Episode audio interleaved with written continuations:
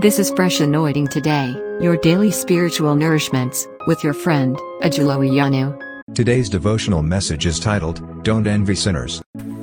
Proverbs chapter 23, verse 17. Proverbs 23, 17. Let not your heart envy sinners, but continue in the reverence and watchful fear of the Lord all the day long. Every day, every time, every second, continue in the fear of the Lord. There is this temptation that comes our way when we see the prosperity of ungodly. We tend to ask ourselves, why are the ungodly know, prospering in the land? Why is it that the faithful and the righteous ones are suffering and you know, they are going hungry by the day? Don't let your heart lust after the prosperity of a sinner. Uh, for you know that even in the first place, whatever they have, the physical prosperity they have is temporal. It's not going to last forever. The Bible says the fool, the fool gathers so much for himself, not knowing how and who will spend it. But the Bible says that a, a, a disciple of Christ will lay up his treasure in heaven. So, if someone may be rich here on earth and may be poor in heaven. It is also possible for somebody to be poor here on earth, to be considered poor here on earth, yet will have great riches in heaven. The parable that Jesus told us explained that that a man who was a beggar here, here earth was seated at the bosom of Abraham. Abraham is is an household name in Christendom, even in heaven, that Jesus used him to give us that analysis.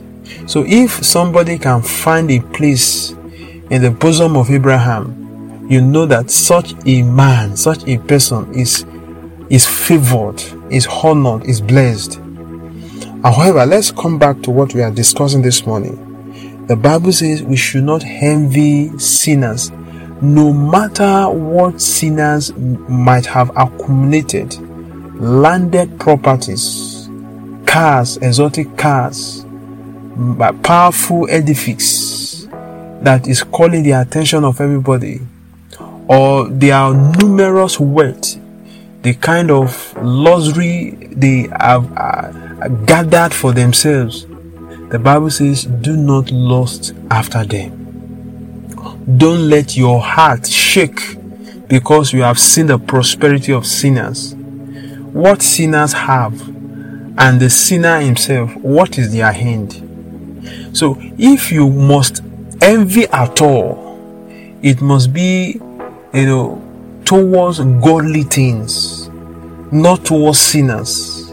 If you must envy at all, it must be towards godly prosperity, godly blessings, godly virtues.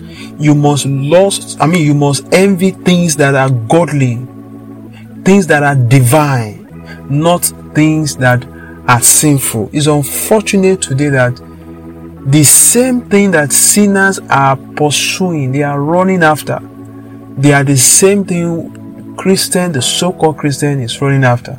There is no difference. The way, the corrupt way, the, the, the, the demonic ways that the people are using to pursue wealth and material of this life is the same way that the so-called Christians are also following to gather things for themselves. But the Word of God is calling us back this morning. If your heart has been shaken, if your faith is being shaken because of the prosperity of sinners you see around you, the Word of God is saying today, don't follow their path. Let the fear of the Lord rest in your heart. May this word influence you and make your day prosperous in the mighty name of Jesus. God bless you today. This devotional podcast you have just listened to was brought to you by Ajulo Iyanu from Fresh Anointing Today. It is available on Anchor, Spotify, Apple, Google, Overcast, and any other podcast players of your choice. Share with others, stay fresh.